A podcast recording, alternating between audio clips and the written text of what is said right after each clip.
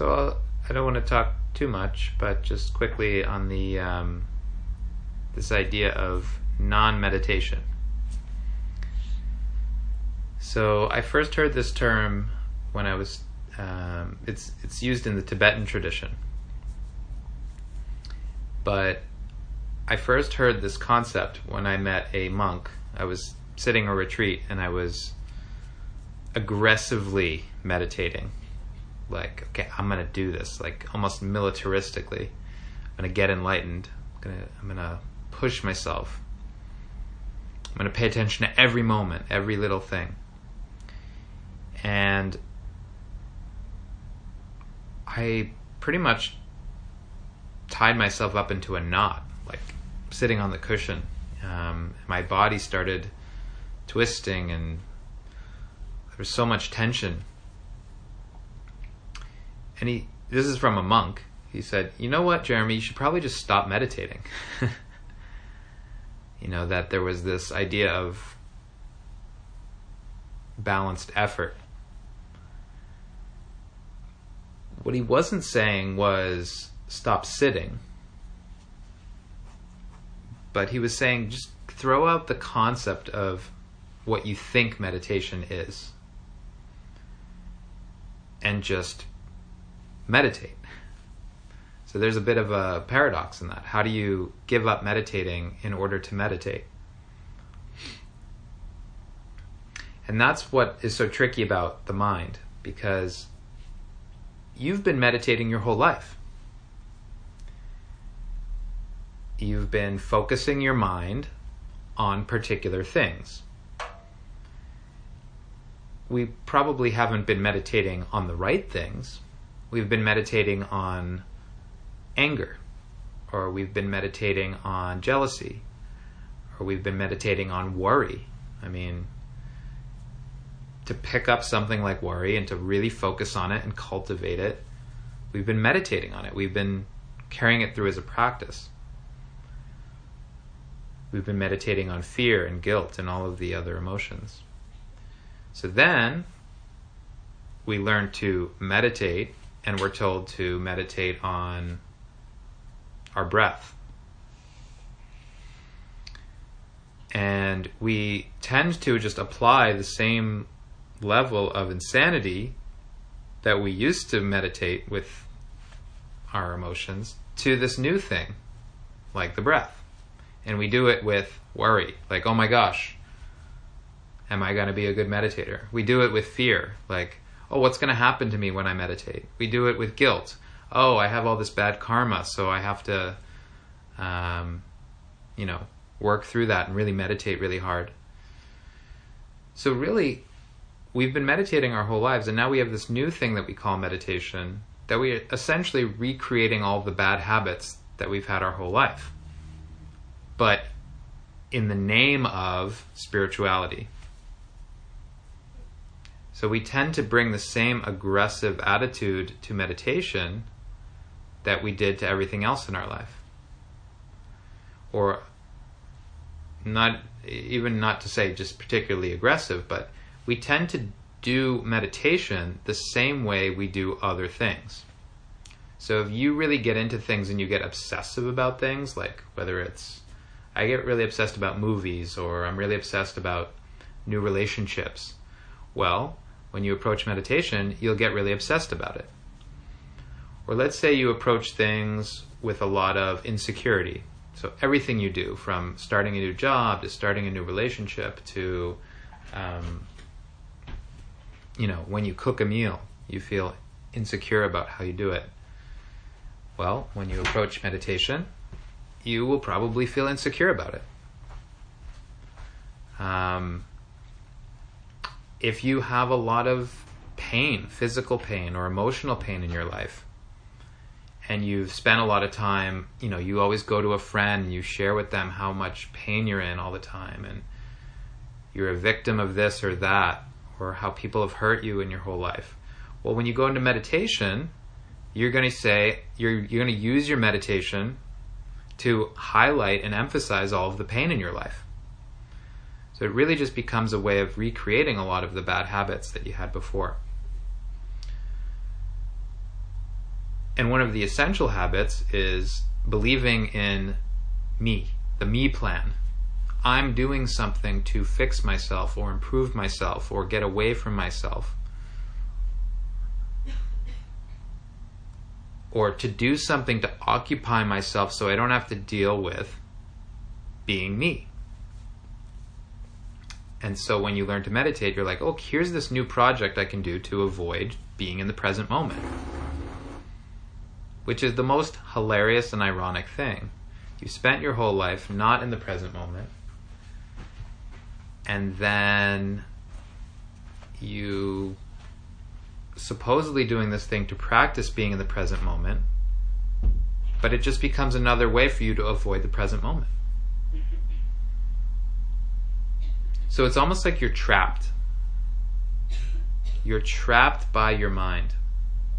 No matter what you do, your mind, the sneaky devil, is going to bring these patterns to whatever you try to do, even if it's sitting and literally sitting on a couch and doing nothing. But there's one key difference, which is that when you're sitting and meditating, there's nothing you're going to get out of it. You're not going to get pleasure. You're not going to get a new object like a new pair of pants or a new pair of shoes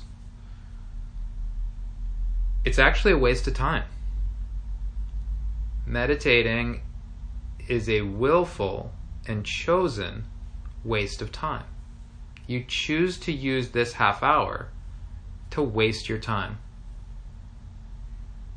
Precisely so that you can see how you approach it. Because when you learn to cook or when you jump into a new relationship, you're not able to get enough distance from your mind to see how you're approaching it. But when you sit and meditate, you not only are sitting as a thing, but it's giving you a chance, almost like a mirror, to see how are you approaching this ultimately simple act. And that's the great gift of meditation because it's as simple as here, just sit in one place for a half an hour. It gives you an opportunity to see how obsessive and controlling and silly and ridiculous your mind is because you're not occupying it or distracting it with anything else. But the painful part of starting meditation is to see that you're going to approach it in the same way you approach everything else. So technically, for many, many, many, many years of meditation, you're not actually meditating. What you're doing is being aggressive towards yourself. You're trying to fix yourself. You're worrying about yourself. You're being jealous of other people that you think are better meditators than you. You're trying to get enlightened. You're trying to get happy, which you tried to do before with sex or drugs or this or that project. But now you're trying to do it with meditation. All of the previous projects you used to apply to other things, you'll apply to this. And over time, when you see this habit of mind that's looking for something external to you to find happiness, you will ultimately get frustrated because you can't gain anything from just sitting and wasting time. So there will be a moment, and this can happen at any point in your practice, where you'll just realize that you're not meditating, you are thinking about meditating. And you'll see how that thought alone is painful.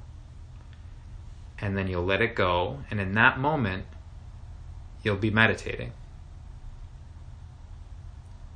And it'll last like five seconds, where you're literally just following the breath without any self consciousness without any like interpretation. And you're like, oh, that's what they're talking about. That's Zen. That's just being with the moment as it is. And then your mind will be like, cool, I want to recreate that moment.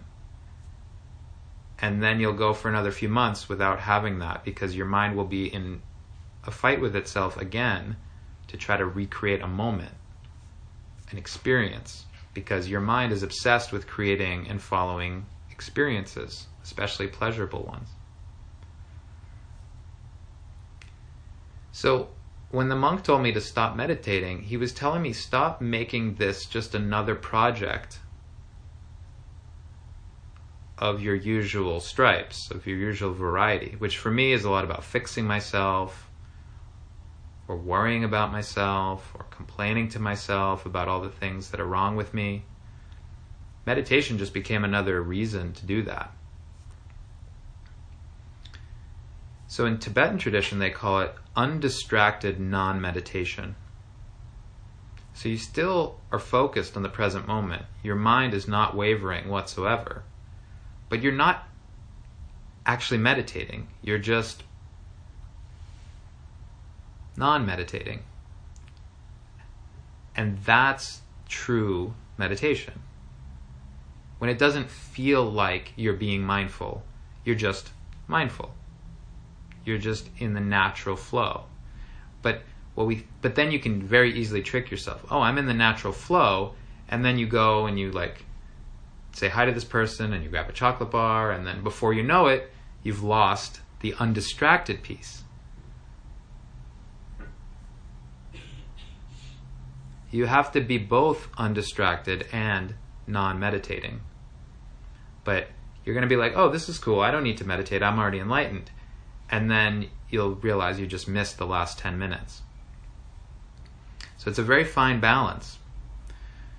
But even nowadays, for me, I'll be meditating and I can feel tension in my forehead and like it's like I'm trying to do something. I'm making a project out of it. So just I'll leave you with that. Just kind of play around with this notion of like, okay, I need to practice meditating. It's hard. It takes years. It takes an hour a day of practice to get good at this. But when you get good at it, what it feels like is not doing anything at all, like meditation. It just feels like I'm just sitting here, or I'm just walking down the street. The art of undistracted non meditation. That's our goal.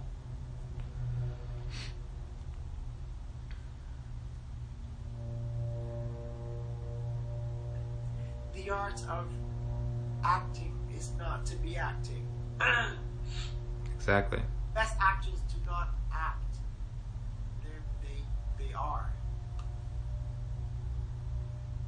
I get it. Cool. It's a it's a helpful frame. So keep practicing. Don't try to not meditate.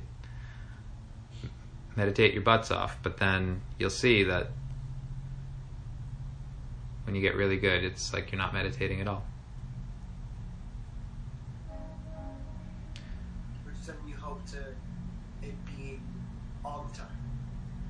You're not meditating. Do you know what I mean? We're just alive. We're just alive. So yeah, thank you for that, Jeremy. Thank you guys. Pretty tired. I'm gonna go to bed. Hey, boo boo. Thank you always for giving us your energy and love. I appreciate it. And yeah, I appreciate it. Thank you. Thank you so much. Thank you guys for being with me. I love it. I love you. Good night. Have a good night, y'all. Bye. Bye. Bye.